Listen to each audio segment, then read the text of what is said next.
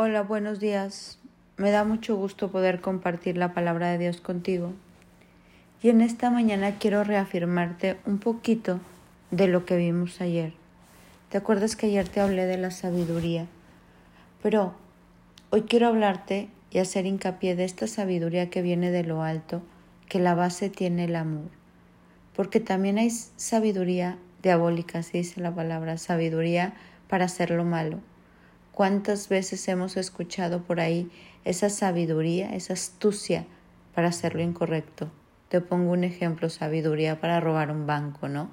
Toda la estrategia que uno tiene que hacer, una persona que roba bancos para poder hacer eso, tiene que haber como un estudio, me imagino, o sabiduría para, para tramar un mal, para robar, para mentir, para engañar, para que la gente no se dé cuenta de algo torcido que anda por ahí, pues también se necesita sabiduría.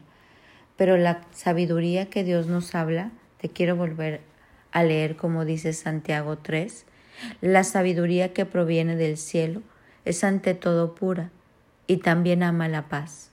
Esta sabiduría siempre es amable y está dispuesta a ceder ante los demás. Está llena de compasión y del fruto de buenas acciones. No muestra favoritismos y siempre es sincera. Y los que procuran la paz sembrarán semillas de paz y recogerán una cosecha de justicia. La sabiduría que viene del cielo tiene amor. Es una sabiduría que está buscando cómo hacer bien al otro. Es una sabiduría que ama la paz. Es una sabiduría educada. Dice que es amable y dispuesta a ceder ante los demás. Es una sabiduría humilde. Todo esto que te estoy hablando son los atributos del corazón de Jesucristo. Es una sabiduría que se compadece del otro y da fruto. No, no tiene balanzas desiguales, sino que aprende a ver con los ojos del Señor y da paz y recogerá una cosecha de justicia. Esa es la sabiduría que tú y yo siempre tenemos que estar buscando.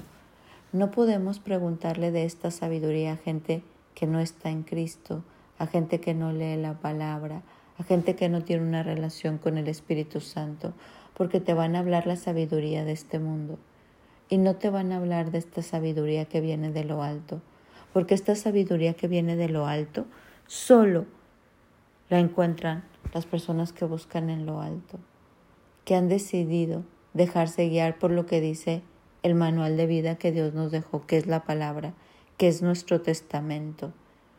Isaías habla que Dios nos da esta sabiduría y mucho más. Dice, y reposará sobre ustedes espíritu de sabiduría, de inteligencia, de consejo y de poder, espíritu de conocimiento y de el temor del Señor. Dios quiere darnos el Espíritu Santo que trae sabiduría, inteligencia, consejo, poder, conocimiento y temor de fallarle a Dios.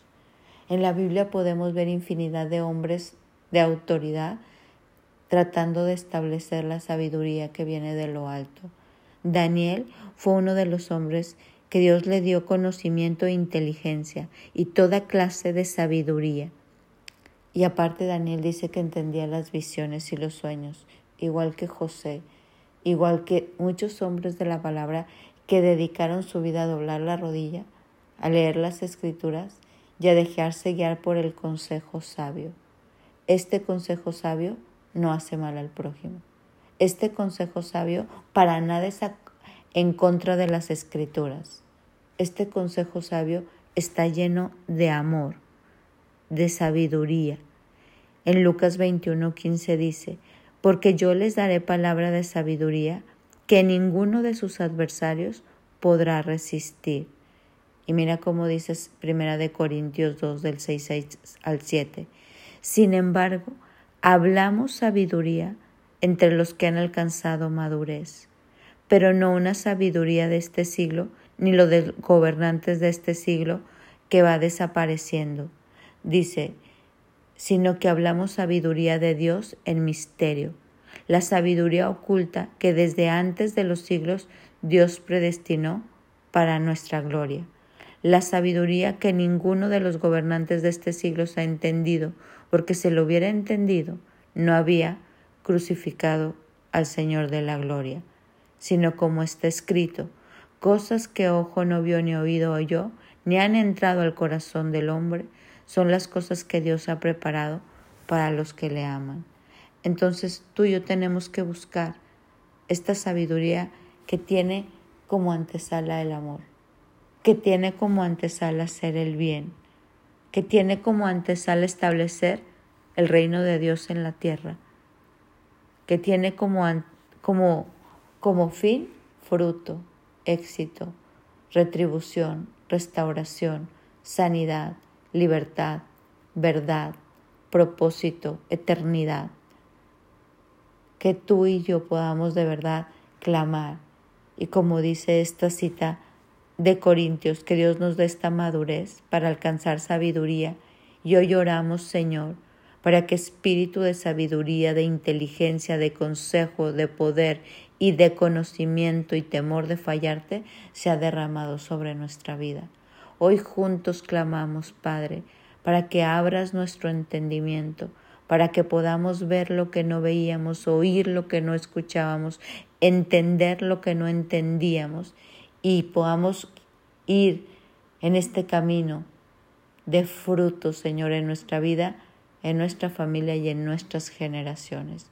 Hoy levantamos esta oración delante de ti y te pedimos, danos sabiduría, esa, esa sabiduría, como dice esta cita, que ama, que es pura, que es amable, que cede ante los demás, que tiene compasión, y el fruto son sus, las buenas acciones. Esta sabiduría que procura la paz, siembra paz y coseche justicia. Te lo pedimos juntos y te damos gracias en el nombre de Jesús. Amén y amén. Mi nombre es Sofi Loreto y te deseo un bendecido día.